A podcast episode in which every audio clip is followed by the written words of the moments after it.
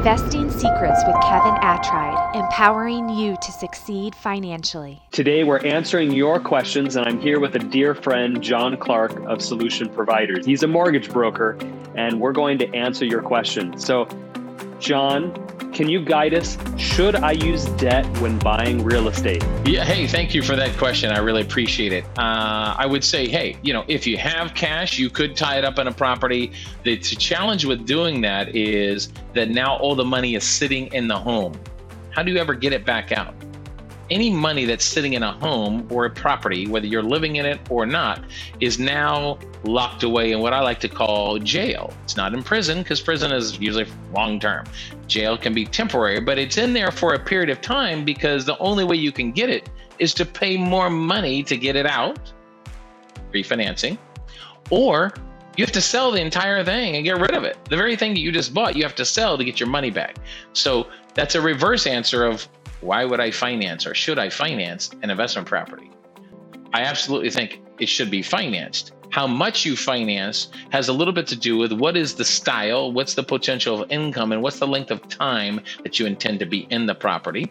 Uh, and also, will, from the lender standpoint, will have a lot to do with your experience. Are you a first timer? Have you done a couple? Or have you been doing this a long time? The length of time you've been in the business, your level of experience, will have an impact on how much the lender is willing to give you.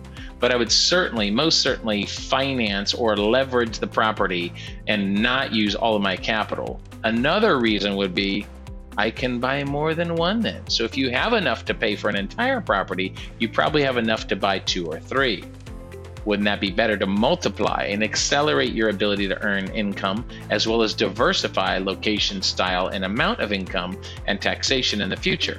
Better to diversify and spread your money as well as leveraging the money because the money from other lenders is affordable as long as your rental income is high enough to offset those costs. John, thank you for your skill and your expertise. Appreciate your time today. Before you go, there are more secret investing tips coming that are quite powerful to help you build your wealth.